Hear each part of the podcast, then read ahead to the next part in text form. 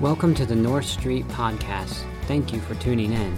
This podcast is an attempt to connect the people of North Street Community Church in Canton, Pennsylvania with each other and beyond as we interview people and talk about various subjects. I hope this can be a time of encouragement and discipleship as you listen. Enjoy. All right, welcome to North Street Podcast, uh, where we are here uh, interviewing somebody this time. This is nice. Yeah. Uh, so I'm Ben Hess, I'm Keegan Wright. and we're here with Mackie Gleckner, Yeah. the Mac Man. No, I don't know. Um, Max Squatch. Mac Squatch. Is that what they call you? Mac attack. Mac Attack. Okay, great. So, um, one of the things I wanted to actually, this just happened yesterday, so it's Yeah. kind of funny. Uh, and this usually involves my children, these stories, and this involves my children again. Yeah. So, uh, Simon, my third born, he uh, was out and he brought in a couple of violets. Um, you know, those wild violets. Yeah. We have them everywhere in our yard. Cool. And uh, so he brings them in to show Corlissa. Yeah. And he's all like standing there, like, look. And she's, and Corlissa's like, oh, did you pe- pick some flowers for me?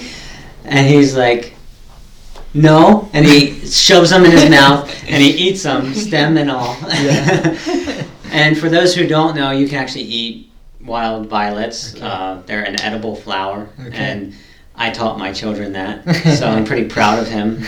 Uh, although it would have been nice if he would have given her those Some flowers. flowers, So it was just really comical because he's standing there and she's like, "Oh, are those for me?" And he's like, he just shoves them in his mouth and he eats them. nope. and uh, so we've been eating, you know, random plants in our backyard. Like uh, yeah. there's lots of different things um, you can eat that Yeah. I find, and it's it's kind of fun That's, to teach your children which ones to eat, which ones not to eat. that's probably better. We've been trying to teach our kids not to eat worms and carpenter bees. So Yeah. that's been a little- yeah, I heard about the carpentry. You Yes. just was saying that earlier today. Um, so, okay, so why am I bringing up, you know, about eating plants and bugs or whatever that Keegan was talking about? We're here with Mackie Gleckner, and for those who don't know, Mackie is he just likes the outdoors, and um, so uh, we have him here to talk about that a little bit and just talk about different adventures maybe you've had and different things like that, different instances. And so one, I guess one question I was curious about because you've been on the podcast before, so we're not going to talk about everything. But I, one one thing I wanted to ask was, as you were growing up, you know, you grew up in Canton, uh, but what, what what is it like? Why were you drawn to the outdoors? Um, I mean, I, I always viewed you as somebody who was outside, anyways, as a kid, even.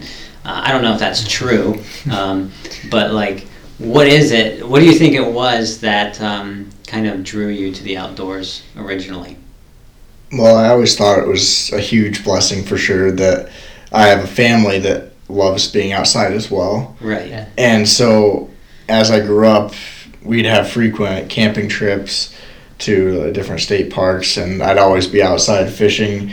And I don't know why, me more than probably my brothers was attracted to fishing and hunting and just anything outside more. They definitely like themselves too, but for some reason, I guess maybe it has something to do with my constant urge to be doing something. Yeah.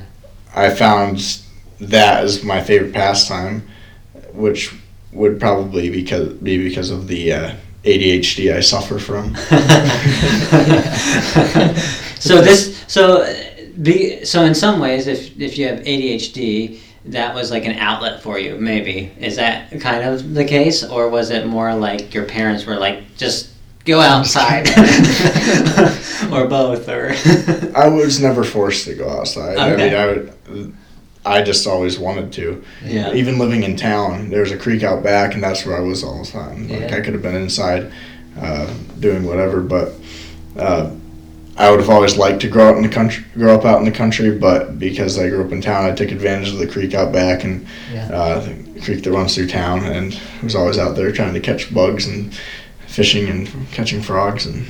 So, that. what are some of your early memories from catching things? Like, when did that start? Because I know, like, you were always known for like just catching animals, Yeah. in, in you know later years. I feel like, and but like, when did that start? Was it just the frogs, or like?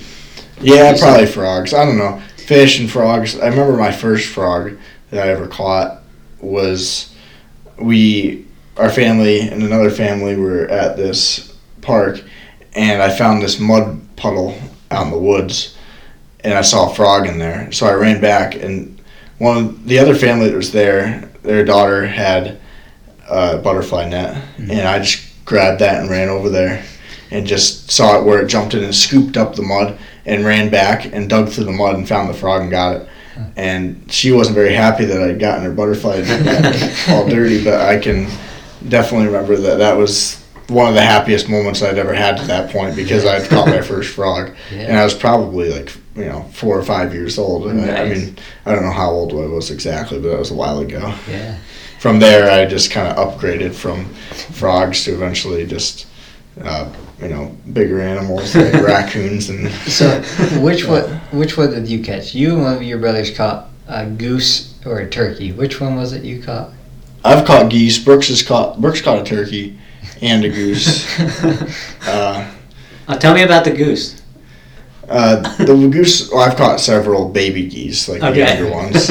Um, but the one I caught was almost an adult. It wasn't like quite an adult. It couldn't fly yet, but it could run about as fast as I could. The only reason I caught it was when I was chasing it through the woods. It tripped over a log and I just jumped on it. but um, I had to basically get between it and the water so it couldn't run in the water, and then Uh. it, it ran in the woods and I ran after it. And Yeah. but Have you, ever, have you ever gotten like uh, attacked by a goose? You see, I don't understand where people get that fear from because yeah, they can be aggressive, but if you're not showing fear, they're gonna back down. Like you can walk right up to their nest Ah, and take their eggs if you wanted to, as long as you're not like showing fear, I guess. Yeah. Okay. But So, so no, I've never been attacked. I guess so you never would show fear. Where were you ever afraid? no. Not really. so you were a fearless young boy. I, I guess I still consider you young. Yeah. Uh, you're still fairly young. Uh, I mean, you you are maturing. You have more of a beard than I do, Yeah. for sure. Um, but but yeah, so you were fearless and you were young, uh, out tramping around in the woods. Oh man, that's awesome. That's so cool. So we we talked about some how you you traveled some and you know that had opportunities for missions and things, and that like love of catching things I know didn't stop when you were overseas. What were some of your like fun experiences of catching stuff outside of the country? My first out of country experience was in Honduras, and when I was there, I made it my goal. I wanted to catch a lizard because in Pennsylvania we have one species of lizard, and I've never even seen it. Okay. And Oh, really? it's, I don't even think it's in this part. The fence lizard. Okay. There's skinks. I've caught some of those. They're kind of like lizards, but I wanted to catch one. I didn't. I ended up catching several. Cool. I don't know what kinds they were, but the one was pretty big, probably like a foot long, and it was. I chased it through the woods until it went under the tree, like this under the roots of this tree, and I got it by the tail and ended up working its way out of the hole and finally got it, and uh, that was pretty cool. And then I also caught a lot of little crabs in the creek that ran by the orphanage we were staying at Okay. Nice. and just all sorts of bugs and I never even saw any snakes there. Okay. I would have wanted to catch one of those if I saw it, Oh wow. even though they have venomous snakes there. Right. Um, in Israel, I also caught several lizards and a couple chameleons, which was really cool. You could actually Yeah. see them change color. That's cool. And I caught some fish there too. wow. I don't know what kinds of fish. One was a tilapia, but the other ones were in the Red Sea, and I don't know what they were. Yeah. Oh, that's cool. That's cool. That is so neat. That's ah, man to see. So your focus. I mean, yeah, you you just naturally focus on wildlife in other, even you know, across the world and your different travels and things. And um, I just think that's so cool that you have this it's almost like this passion inside you to just be intrigued by those things, and so uh, having that curiosity and stuff. So, um, what what's one of your favorite animals that you've caught? Uh, not hunted, not in the sense of like you know, like I know you go hunting, but I mean just catching. Like, um, do you have a favorite that you like? Um, does trapping count? Yeah. Sure. Okay. Okay. when it comes to trapping, my goal this year, because I kind of going to college commuting, I had a little bit more free time than I did in high school because there were no sports, mm-hmm. and I wanted to get into trapping. And so my main goal this last season was to catch a bobcat. and it came down to the last week of the trapping season, but I finally caught a big male bobcat. Like Cool. Nice. it was 32 pounds Yeah. wow. and which is once you get over 30 pounds that's considered a big bobcat. Yeah. and it's just amazing to think out of like all the square miles of forest you get this bobcat to step in a spot that's like an inch by an inch size which is the pan that trips and catches the bobcat by its foot. Right. and so basically what i did was i found a spot where these animals would naturally pass through between these two boulders hmm. And I actually saw bobcat tracks in the snow going through there. And the first day of the season, so I set my trap there, and I actually set a trail camera watching it. And before I caught a bobcat there, I caught two raccoons, two porcupines, and a possum. and on the trail camera, I saw a bobcat walk up to it and then go the opposite direction. Oh, wow. So I never caught that one. And then finally, like I said, the last week of the season, uh, it had got a fresh snow overnight, and I was walking to check the trap there, and I saw a set of bobcat tracks going up to the spot where I had the trap at, and I was thinking, oh boy, I'm gonna walk around that boulder, and there's gonna be a bobcat staring back at me. And sure enough, there it was. It wasn't happy. It was hissing and growling, and uh, I don't think I've ever been more excited in my life. Yeah, Wow. that's Wow. cool. That's amazing. Ever, what are some things that kind of like maybe you've learned about God's character or something through uh, through just nature, catching things or whatever? Well, God gave us dominion over animals, and so these days you don't have to hunt to survive. But I feel like in order to like eat meat, it almost seems like you should know more about how animals survive out in the wild and stuff, and you know where it comes from.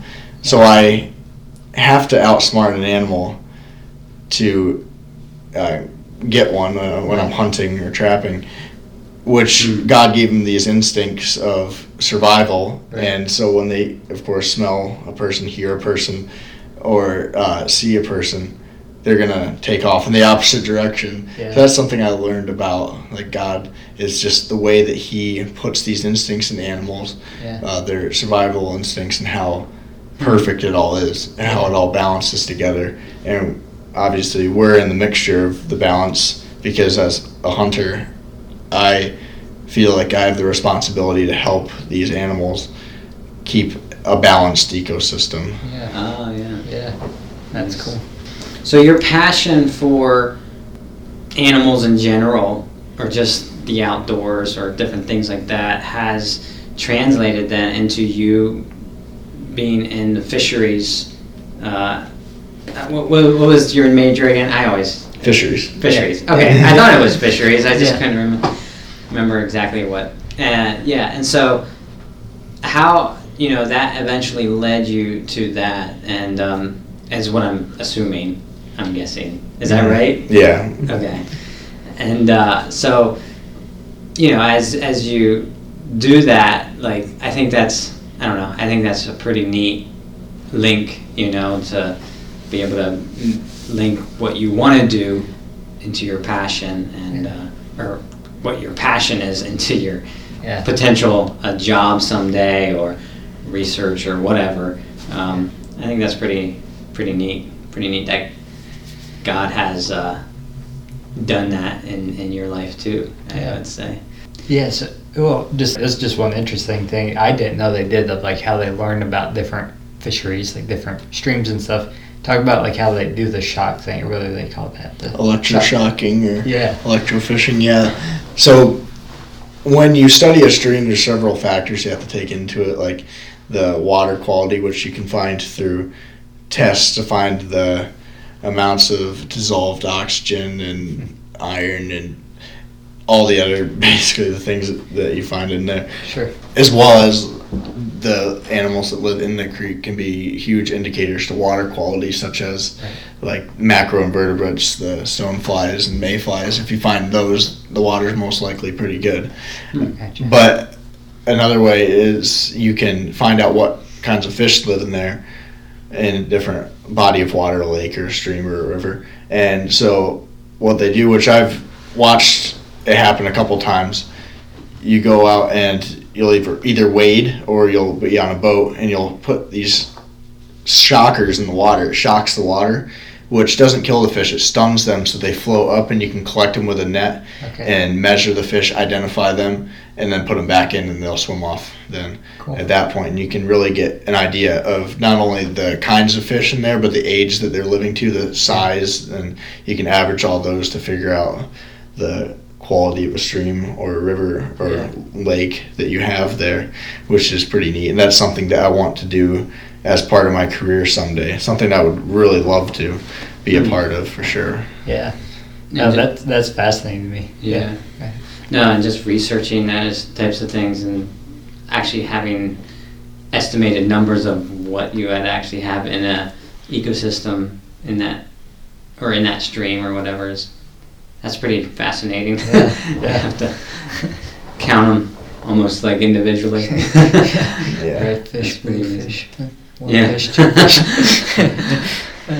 Yeah, it's really neat, and I hope to gain more experience of that here in the coming years at Mansfield mm-hmm. studying fisheries. But unfortunately, the my freshman year there, we didn't get a lot of opportunities to help out with that, especially being cut short Mhm. with the coronavirus Oh, uh, yeah. and coming back early. In the spring would have been where most of our opportunities would have come. Mm.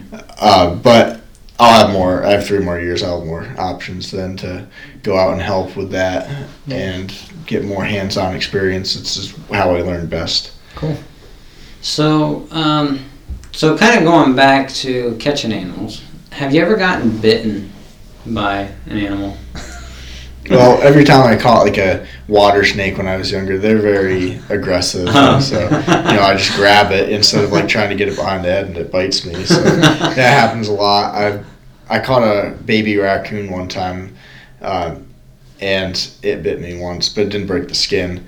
But by the end of the day, it was like attached to me, kind of. It wouldn't, Oh, wouldn't funny. leave me alone. Then, then I had to let it go. But um, and I got bit by some little lizards that I caught, which didn't hurt, Right. of course. It just Yeah. like I don't know what they were trying to prove, but Have you ever had to have rabies shots? no, No. actually not. Yeah, your brother has. That's pretty impressive, I have to say, for somebody who's caught so many animals. Yeah.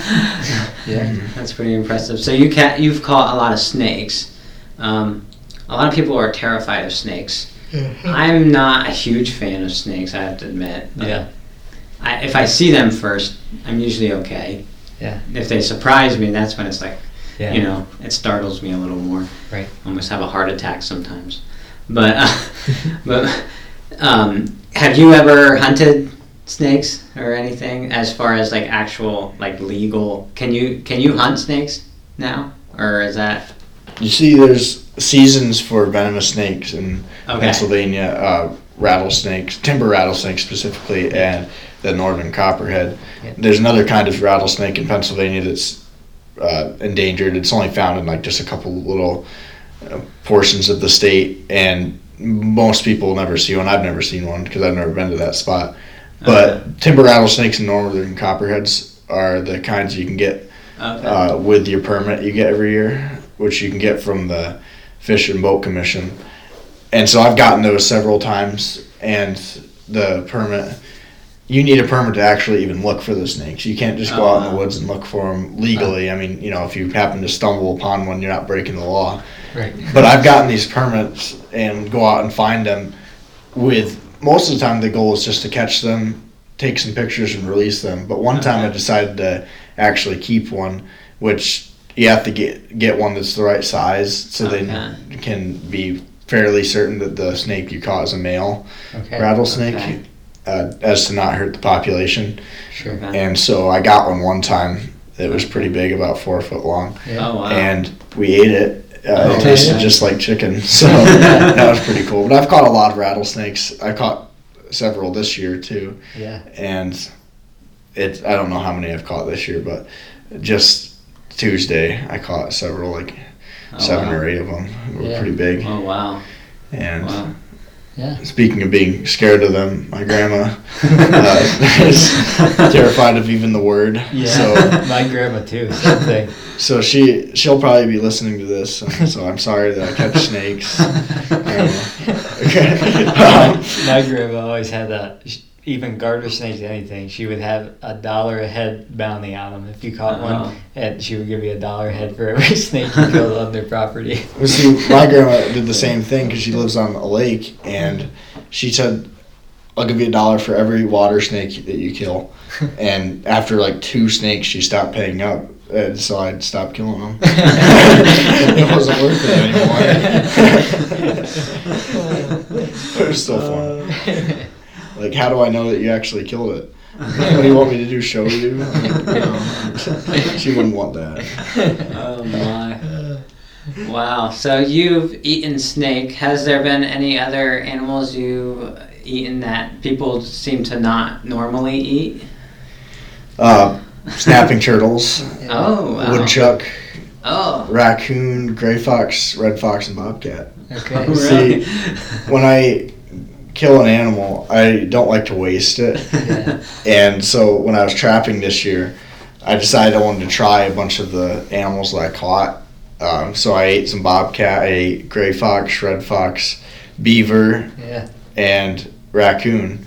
Those are pretty wild. Okay. Yeah. And then the snapping turtles is just something I've always been into catching too. Um, and then when I catch those, I usually make like turtle soup. Yeah, Um, okay. One time I made turtle bologna, which is always really good too. As Wow. well. So So what was what was the most gamey, or the most hard to eat? I don't know. I shouldn't say gamey's hard. Some people really like it, but Yeah. some people don't. And I was just wondering if what your opinion was as far as what your favorite was, or what your least, Least favorite was.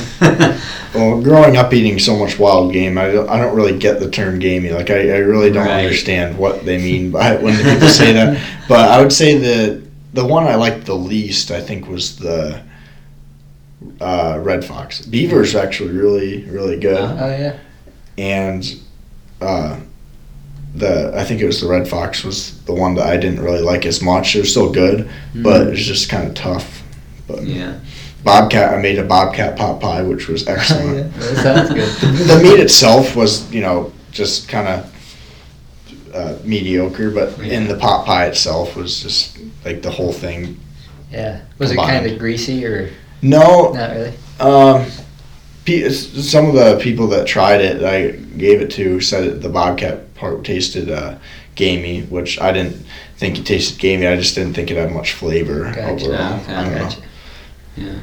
But it was, I mean, I, I still wanted to try it. I didn't want to waste the meat. And Yeah. So I figured that'd be a good option that, you know, even if somebody didn't really like meat itself, they could try, just so they could say they've eaten bobcat, right. You're they could try the pot pie. I don't Yeah. know. That's Yeah. cool. So, do you have any um, other favorite stories? I know you s- you shared on the one podcast about um, uh, the squirrel that was in the in the church. Uh, do you have any other uh, adventurous stories of catching animals that uh, like that? Oh, I guess the thing that came to mind was this one time at a cross country meet. I was it was after the race and I was kind of waiting around. I was in junior high, so the varsity runners were in during their race. I I was just kind of waiting for it to be over, and I saw by we were at a state park by the outhouse building. There was a chipmunk running around, and I decided I was going to catch it. So my friends and I went and kind of got it cornered, and then I grabbed it, and I was running around like showing people on the team, and um, then our coach came over and just uh, threw a fit and told me I had to let it go because there's park rangers roaming around. I could get in trouble. I don't know, and so I let it go. That's fine. So you recruited some help and got it cornered. There you go. Yeah, that's that's, that's exciting. so hunting, um, you've talked about hunt trapping and and that kind of thing. You grew up hunting as well. Um, um, have you? What's your style? Do you do do you go out bow hunting at all? Do you uh, or archery, I should say? Uh, do you do rifle hunting? All of the above. I've always been the kind of person that wanted to try everything. Yeah. And so as soon as we got a crossbow for the first time, I decided to go archery hunting. And finally, uh, like four or five years ago, I decided to buy a compound bow too. Okay. And which I like hunting with that a lot. It just seems more, just more challenging more fun. Yeah. And so I I do that, and then you know archery season comes before rifle season for Right, deer yeah. anyway.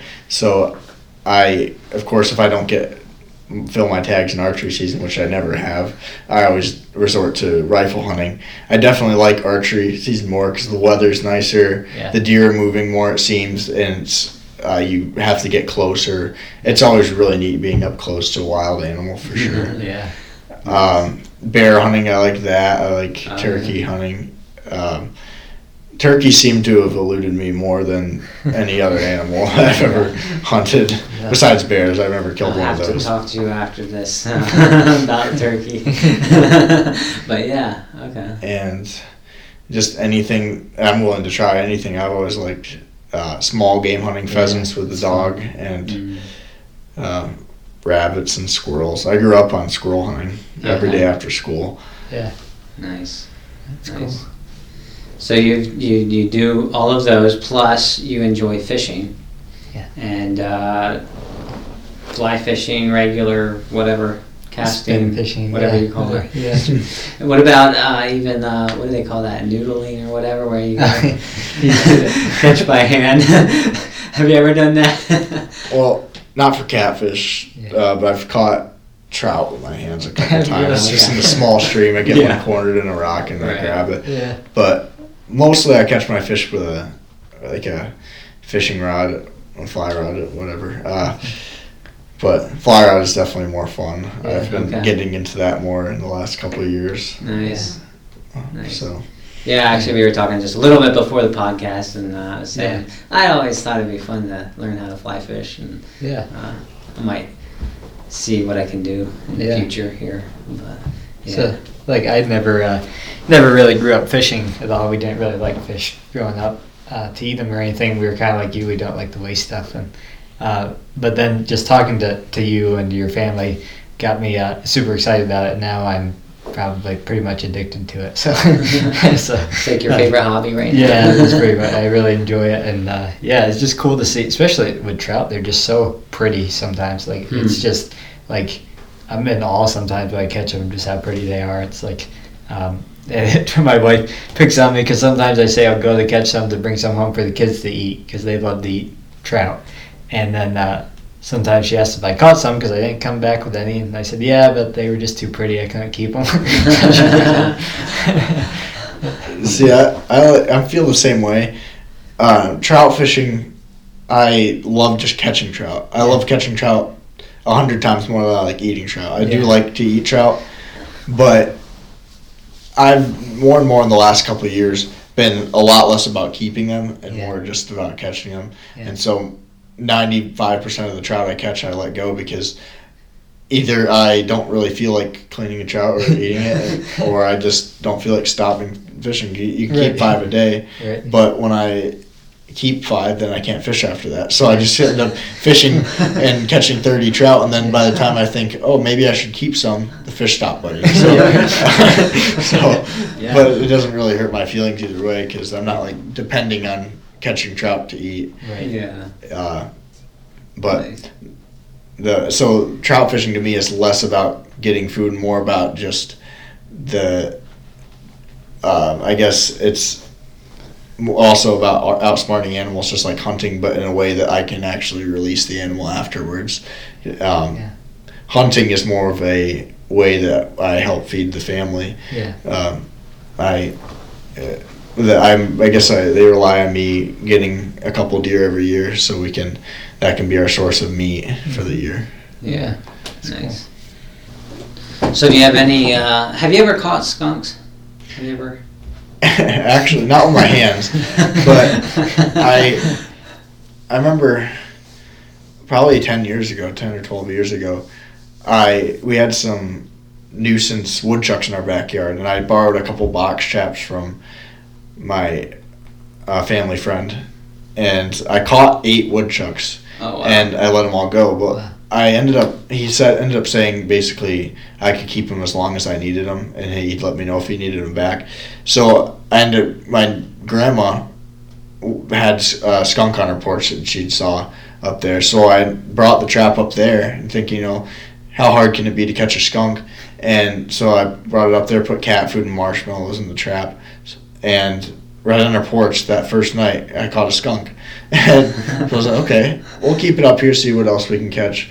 And just in the course of like two or three weeks, I caught eight skunks and a big raccoon and a Wow. big possum. Wow. And uh, the one morning there was actually two skunks in one trap. so I found that skunks are really easy to catch. Yeah. And you know maybe I could make a few bucks off of this. So word got around that I can catch skunks, and ended up getting several people saying, um, you know, sending me a message or talking to me, hey, can you catch this skunk from my house? And so, yeah, sure, I'll I'll bring the traps over. So I'd bring it over and I'd catch the skunks for them. They'd pay me like five or ten bucks a skunk, and then I'd be on my way. Nice. so th- it turns out that most of the time when people have a skunk, it's actually like five skunks that they have. so I, I catch them as many as I can anyway. And after a couple of days of not catching anything, I just take the traps and. Um, then you know, after a couple of years, they might call me back, and but it's I've caught skunks, never been sprayed Cool. by them because I know the I guess secret of getting them out of the trap without getting sprayed. That's important. Yeah, most of the time, I release the skunks after I catch them on like the state forest ground. yeah. Nice. Cool. That's great. I, so, I'm curious too. Like, you've observed animals, like you watch them. Is there anything cool that you're just like fascinated by? That you're just like, there's so many different things that we don't always know unless we just sit down and we will actually watch wildlife, watch a frog and how it reacts, or you know, you watch. So, for instance, my uh, son he'll catch toads and, and frogs, but more toads. Uh, he likes toads better, and so, and then we'll catch you know crickets and we'll stick them in the cage there, and then we'll watch them eat them and stuff, and that's really neat to watch. Uh, are there any animal behaviors that you've watched over time that you're just like fascinated by? I guess. It always just amazes me to see like deer and just how they behave when they don't know you're there. Mhm. Um, especially during the rut, like the mating season, the bucks they just act funky. They like you know you'll see them fighting uh, two bucks to uh, locking antlers. I've never seen them go full at it before, but I've seen them just locking antlers, almost play fighting in a way, and uh, it's just amazing to think you know just how their hormones and the uh, just desire to breed makes them act like that, and you can. There's so many different ways, different tactics people use in that season, in archery season, to get them to come to them. Right. Whether it be rattling antlers, they take a set of antlers and they'll uh, just kind of bang them together to make the sound of like fighting bucks, which a lot of times will attract another buck Yeah. to come in to them. They also use like a grunt call uh, to them or like a bleat of Mhm. different sounds that deer make, or even scents like the doe, uh, the the smell of the, the doe estrus.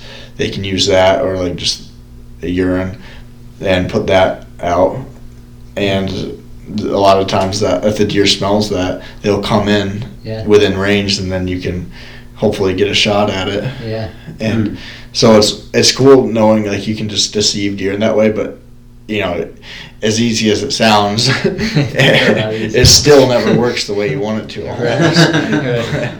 Uh, and turkeys, like right now it's turkey season, and I've been outsmarted every day I've gone out. And but you know the way it's supposed to work is you call to them, uh, make the sound of a hen, and the gobblers will come in hoping to breed that hen, and then you shoot it. But it just never worked like that for me, and so. Uh, I'm still working on that one, I guess. I definitely have more success when it comes to trout fishing than any kind of hunting, but Yeah. I guess. nice.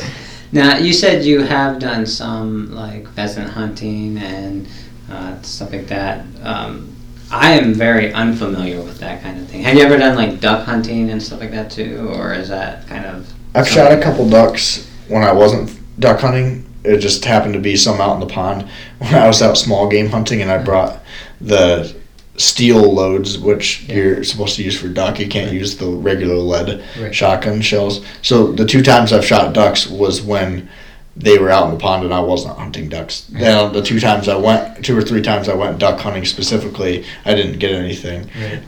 But pheasant hunting is a lot more fun. I that's yeah, it has to be my favorite kind of hunting I've done. Really? Um, just because of the fact that you don't have to be quiet, you don't have to be careful uh, to not spook the pheasant because basically the, the pheasant's going to run away anyway. The dog will smell the pheasant and track it and eventually catch up to the pheasant and make it fly. And then when it flies, of course, then you uh, got to try to Take a shot. yeah take a shot at it, which That's cool. it's not easy to hit a flying pheasant too. So uh, sometimes you'll be standing there with an empty shotgun, wondering how did I miss that thing. it's just it is funny uh, just watching the bird come up and it looks like it's going to be perfect. You know, you go up, you uh, pull the trigger, and that thing just keeps flying, and you're like, how did I miss? Right. And then other times you're like, how did I hit that thing? it's just it's just so uh, you get like an adrenaline rush every time you hear like a rooster pheasant cackle as it flies up, and then you're like, oh man, like Yeah. try to get it, and That's cool. and it, it is neat seeing the dog work. You know, uh, as she works back and forth trying to get the smell of the pheasant, and when she does, then you know you can see her stub start wagging, and um, then she follows uh, the scent, and then eventually you know catches up to it, and she does a good job with it. Yeah, so I was curious about that. I'm sure your relationship then with your dog would be growing as you're training it and as you're different things like that and as you're hunting with it. Is there a do you feel that connection when you're I mean, I'm sure you feel a little bit when you're hunting. Oh yeah, for sure. I mean, you learn to read the dog, like what what the dog's doing, the behavior of the dog Yeah. will tell you exactly. A lot of times, exactly what she smells or what uh, is going on. You know, and even like you see the hair stand up on her the, on her back, and you know she must have just smelled a deer. Like she Yeah. always that always happens when she smells a deer. Huh. The hair on her back will go up, or if she's like uh, running around in circles on us and usually that's a rabbit Okay. and um, and usually the rabbit's down a hole before we even get a chance to see it Yeah. um, but then when she's on the trail of a pheasant you just kind of know i guess i don't know it's and you can even tell if it's on the trail of a rooster pheasant or a hen pheasant the male and female because the roosters tend to run while the hens seem to uh, hunker down more, and I think that has to do with the the way they're colored. The roosters are more brightly colored, Right. so they have a harder time actually hiding. Sure. Now, of course, the their feathers still kind of blend in, so they could hide, but they still tend to run more. Yeah. While the hens, they're like brown, Yeah. like the grass, and so they kind of just hunker down in the field, and that's why the dog always has a hard time finding them because they, they don't leave much scent when they don't move much. Right. Uh, So when the dog isn't like on a dead run or sprint after a the scent of a bird, we usually know it's probably a, a hen. But when she is running, it's probably a rooster in that Mm. case. Yeah. Cool. That's cool. It's really neat, you know, you just getting that relationship where you build it up and know how the dog reacts and you know Yeah. what's happening, I guess. When Yeah. you can't smell it physically, what's going on, but she knows. Yeah. That's cool. That's cool. Wow. Any other bragging stories? I don't, I don't want to brag, but I'm just thinking about my friend Theron Yeah. that just completed his triple crown for the year, which is Yeah. getting a buck, bear, and a spring gobbler all in one season. But as impressive as that would be, this is the most impressive triple crown I've ever heard of. I actually got to be with him when he shot his bear. It was an archery Yeah, season. Uh, got a call from Jay Good, the the farmer.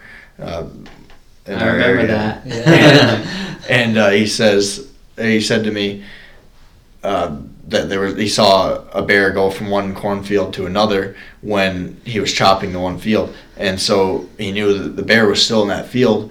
It was archery season for bears, so I got my dad, my friend Theron, and his brother Silas, and we all got our archery equipment and just kind of spread out and walked through the field downwind of the bear so it couldn't smell us. And it because it was so windy it couldn't hear us walking through. And just kind of weaving back and forth and hoping one of us would see the bear.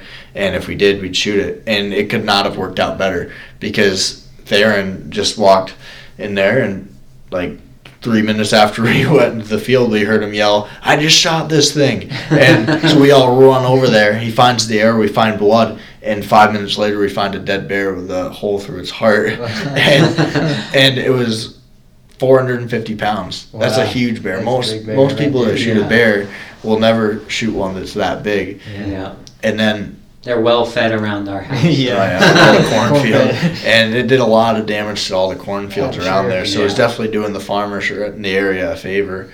Yeah. And then uh, later in the season, I can't remember if it was before or after he shot the bear. He was out archery hunting for this this buck that he'd been getting on camera. It was a 14 point buck, Yeah. and it, it is just as impressive as a buck as you'll ever see. Yeah, and awesome.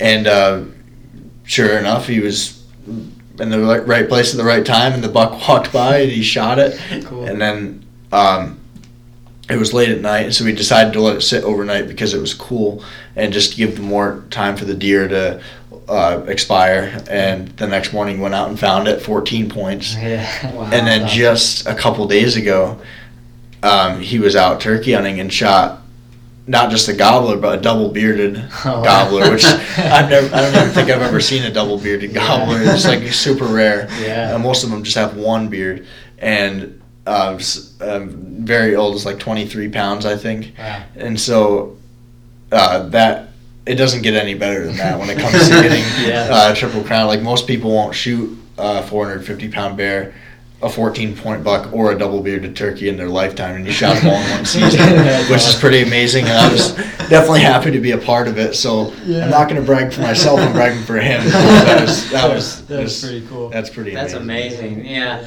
You know, it's funny going back to the bear because that's close to my house where I live, and uh, we were having bear issues at my house for sure. And so, yeah, we were really thankful that uh, he was able to get that one. And actually, later in the year during rifle season, uh, they were able to get another bear Yeah. that was even bigger than that Yeah. in this same general area, Yeah. which is just unheard of because they were both, I believe, male, The other one, the male bears. the Jay's group had, was like 530 pounds. I. Yeah, Yeah. And then, uh, and also, I brought up some college buddies, and we killed a bear in rifle season two that was uh, 350 pounds just down or the road too, within a mile of that one. Yeah, so yeah.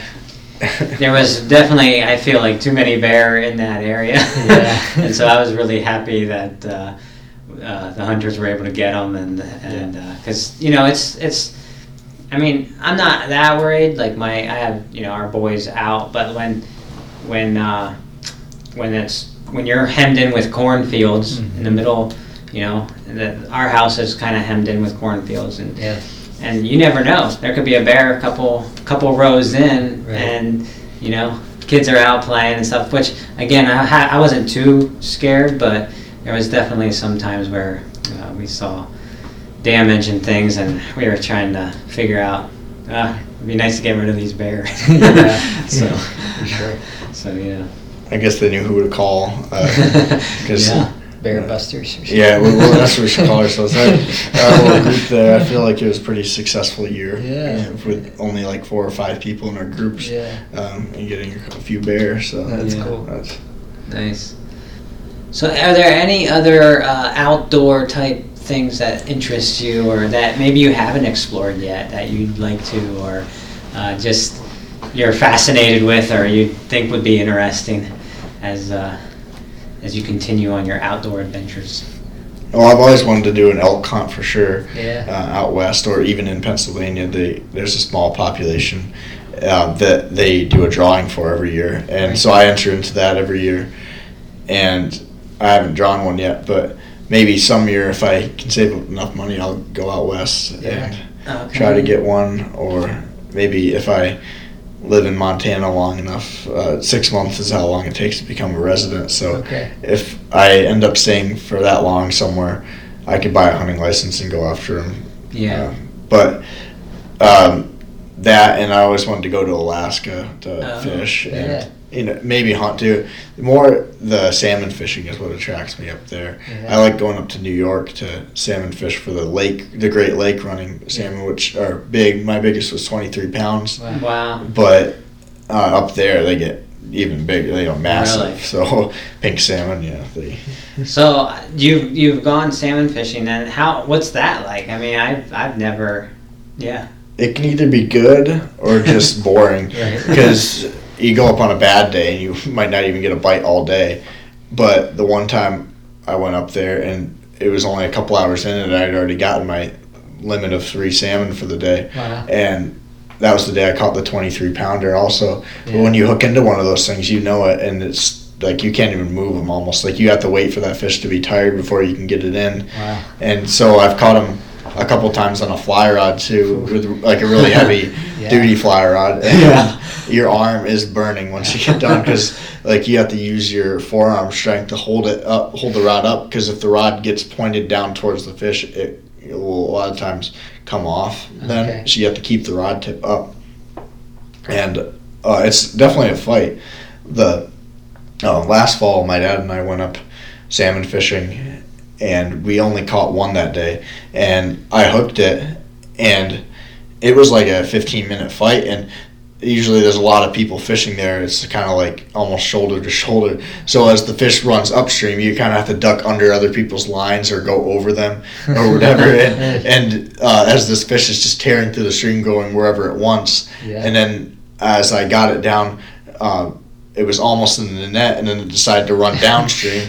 and so we were cha- chasing it downstream, and uh, my dad had the net, of course, and he fell in the creek a couple times trying to chase this thing. Probably a good thing I didn't fall because I probably would have lost the fish. But then finally we got the thing in the net. It's 19 pounds, uh, and Wow. Oh my gosh, it's so exciting once you hook into one of those things because it's like, am I gonna land this thing? I've definitely lost a lot more salmon than I've caught, like probably ten times more salmon than I've caught. I've hooked, and they just come off the hook, bend the hook in half, uh, w- break the line, and and so Wow. it's unlike anything else. Yeah. Wow. That's exciting. That's cool. Wow.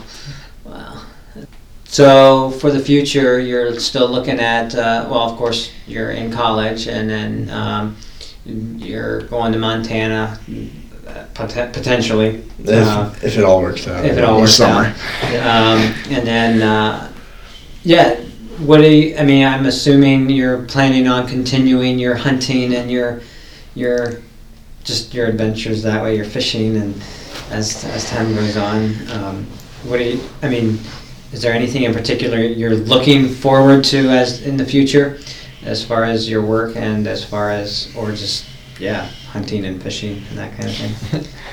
Uh, right now, I'm working at IHS Pizza Shop in town, and um, so I, I love it there. And nice I definitely am not looking forward to leaving that place for Montana for the summer, but uh, if I get to go out anyway. But I, I think I'm going to come back to IHS when I get back, which I'm fairly certain I will, as long as they let me have my job back.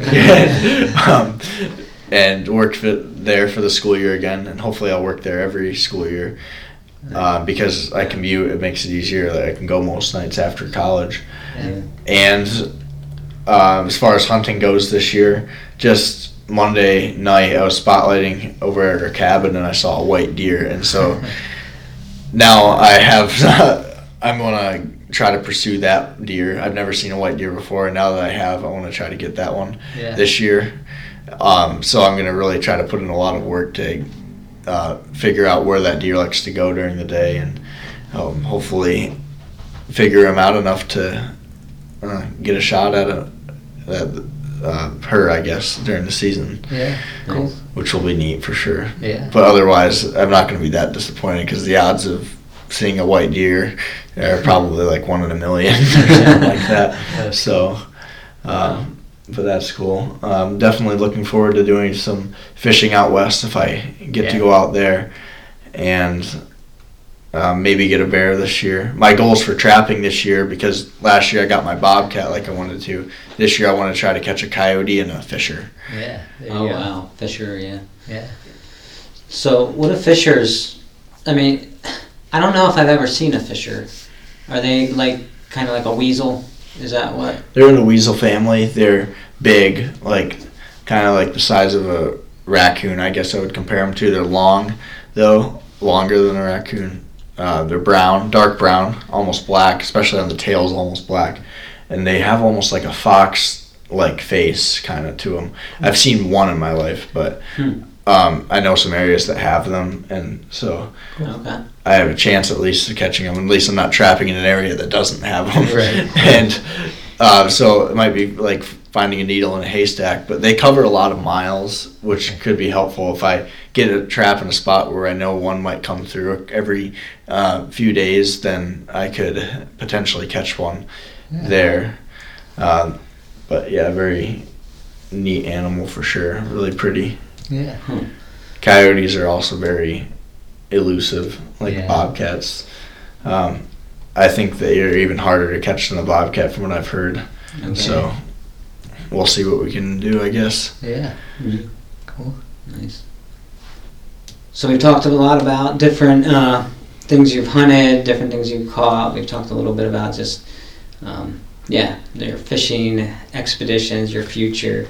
Um, I don't know. I for me, I often find um, just the outdoors, the you know animals, animal behavior. You know, uh, just looking noticing all of those things uh, just to be so it just opens up your world you know if you can if you can spend time outside and just uh, observe have the eyes to see i guess is kind of what i'm saying Yeah. you know and there's uh, i've heard a lot of hunters talk about you know so I, I I have to admit I don't hunt very much. I like hunting. I just don't.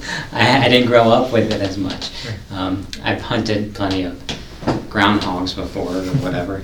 Um, eh, but yeah, just trying to um, just I yeah I think that uh, just being outside in nature is uh, such a beautiful thing and and like I like I said I heard I've heard from so many hunters that uh, you know you go out in your tree stand before dawn and you're sitting there and there's birds and chirping away and it's just amazing to see the sun come up and and uh, just to be in that environment uh, as the forest or the woods wakes up and uh, things like that. Do you ever find yourself in just does being outside give you a sense of sanity in in this world at times? Oh yeah, for sure. I mean, I've always thought, and I mean, we could probably even just summarize this whole talk here as this me, me being outside is where I feel closest to God, mm. for sure. And so, me being out there and just noticing God's creation all around us, not just like the living part of it, but also you know the mountains, the rocks, the um, and you know the plants are uh, beautiful too. The birds, the things that I'm not hunting, uh, really get my attention because more often than not, I'm looking at something I'm not hunting than I am. Uh, so I have to find something to do while I'm waiting for the animal I am hunting to come along. Uh, so if I'm out there, I'm noticing, I'm looking around at God's beauty Yeah. uh, that He's created here, uh, especially in the fall being one of the main things, the changing leaf colors. Yeah. Um, the like Keegan said earlier, the color of a trout that I catch. Uh, you know, sometimes I'm like, oh man, I got to take a picture of this trout. Most of the time, I'm just like, oh, a trout. And, you know, it's pretty. I'll throw it back, but sometimes one just catches my eye. It's just like wow, Yeah. like Mhm. God made this and He made it perfect, and the color pattern on everything. You know, that's God's idea. There, it's God's blueprint for that species of animal, and so you know, if you don't, if you're out in the woods and you don't take a moment to stop and admire that, it almost seems like it's a waste of time. Like Mm. uh, being out there because you know if the one goal in mind of being out in the woods is to kill an animal, then uh, it just seems pointless. You don't always accomplish that goal either. So. No, yeah, nine times out of ten, you're not going to get something when you go out. And the reason I'm giving myself that uh, odds is because, um, like most of the time when I go out pheasant hunting, I do get a pheasant, but 95% of the time when I'm deer hunting, I don't get something. So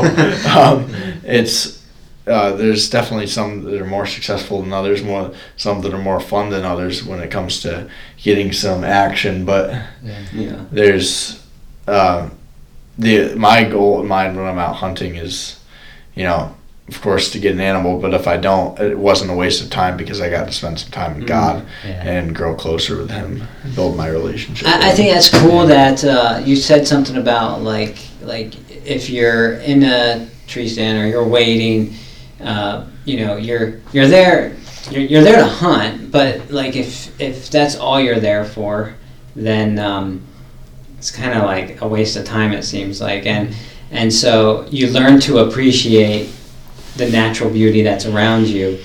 I think about that in terms of, and this is just me being the the pastor or theologian. I don't know what I am. Uh, I think about that in terms of the kingdom. You know, we're we're waiting for the kingdom to come. We're waiting for the completion of that work that God is doing, um, and and that He can only do in its completeness.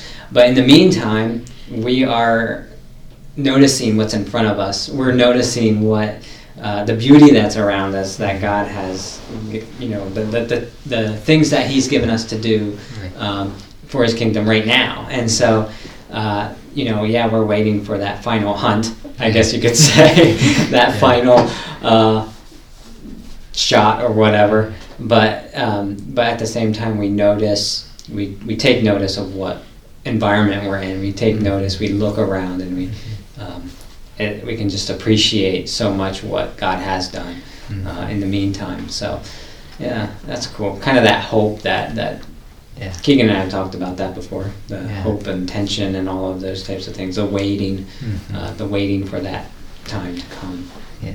where you take that shot. Yeah. Yeah. So, It's cool. anything else? Any other stories that you'd like to share uh, about uh, outdoors? Um, well, I guess what came to mind was just uh, how I also enjoy sharing the outdoors with others. And so this is last weekend. I had a couple buddies come up to the cabin with me, and they were both interested in learning how to fly fish. And so I was like, okay, well, we'll go out and catch uh, fish with the fly rod then, because the where our cabin is, the creek that runs through there is like really good for when it comes to fly fishing. Like almost every evening, there's some kind of hatch going on with the macro invertebrates and turning into the flies where the trout are feeding on top of the water. Yeah. And so I went out there. I looked at what was coming off the water as far as the bugs were concerned. I picked a fly that looked kind of looked like that, Yeah. and was like, okay, so uh, this is I guess how we do this. And I just kind of showed them the ropes a little bit and showed them how to cast and what to do with fish bites and um, how to what to do with the line while Mhm. uh, while it's drifting down the stream. Kind of, there's a lot to it. that You kind of have to be there and actually do it to learn it. But in the end, they ended up catching some fish, and they all, Cool. each ended up buying their own fly rod because they loved it so much. Yeah. And um, and it was just uh, an amazing couple days there, Yeah. Wow. uh, and really got to appreciate the beauty of the what the Lord's done Yeah. and in an area of the state that's not as much settled as here, you can just see how untainted a lot of it is Yeah. from hmm. human development for sure. yeah. Yeah. And that and so just sharing the outdoors with others can be just something. Def- it's more fun than doing it yourself. Yeah. almost. It's like you get to see, like I know with my kids, you get to see them experiencing some of your favorite things for the first time. And it's like almost living it again, and yeah, it's cool. yeah, for sure. Yeah, Hmm. Yeah, so sharing those experiences with others is so important. And so, um, yeah, it brings a different sense of uh, fulfillment in your life. And uh, that's really cool that you can uh, do that. So you don't have to be in the woods alone. Right. And that's kind of like how I think about like evangelism a lot too. Is like just knowing what you've experienced and how amazing that is, and wanting to wanting that for other people. Like that's just I feel like that's the most authentic form of sharing Jesus with other people. It's just like I know the difference He's made in my life. I know the wreck I was before, it, and like just wanting that for others. Yeah. Yeah, it's cool. Well, just a couple of years ago, I took your nephew Connor Oh, out deer hunting, um, and I wanted to get him his first deer because he never got to go before. And after um, you know several weeks of trying, I finally was able to like uh, we we found a deer like a uh, it was muzzleloader season, and uh, we found a doe, and I was like, okay, Connor, now's your chance, and um, he took he shot it and he got his first deer. That was our senior year of high school. We were in the same grade, best friends growing up, and I got to see him kill his first deer, and um, and it was just amazing uh, seeing that because I remember my first deer. I was with my grandpa, and um, sitting out in the woods all day. It was buck season, and I was too young to kill a doe anyway. But waiting all day, seeing like 30 doe walk by, and none of them with antlers, and finally, the end of the day, uh, three point walks out and I shoot that. And I was uh, you know of course thrilled. And I got to see that with Connor. And then uh, just this past hunting season I was with him and he got another deer second deer with us. And um, yeah just so much fun you can't beat it. Nice. I think uh, many of us appreciate the outdoors. Many of us appreciate hunting. And uh, catching things, and uh, whether it's with our children or just bird watching. I know you said we talked a little bit beforehand. You don't really do too much bird watching, but uh, you've done some bird catching. You've caught some geese, and you've hunted some turkey. Uh, haven't gotten yours this year yet, but uh, you'll have to keep working on that, I guess. Um, so yeah, you know, just I want to encourage people to you know be able to get out and um, when they can this year, and uh, whether you're into just hiking and just enjoying beauty, or uh, if you're into hunting or um, whatever it is, you know, just observing things. It's amazing when you start watching the bugs Yeah. uh, and just it's yeah when you take time and notice um, encourage that and do it with others do it Yeah. with, with others. All right i'll uh, I'll, I'll finish up with uh, just a short prayer. This is actually a prayer out of the book of common prayer which is an anglican deal. This is an old book. This is the old version. I'll try to make it so it's more newer but so i'm reading this. This is uh, for joy in god's creation. So let's start with this. Oh Heavenly Father, you have filled the world with beauty. Open, we ask you, our eyes to behold your glory, your gracious hand in all your works. That rejoicing in your whole creation, we may learn to serve you with gladness, for the sake of him by whom all things were made, your Son, Jesus Christ, our Lord. Amen. All right, with that, uh, signing off, and uh, we'll see you next time. Thanks for listening.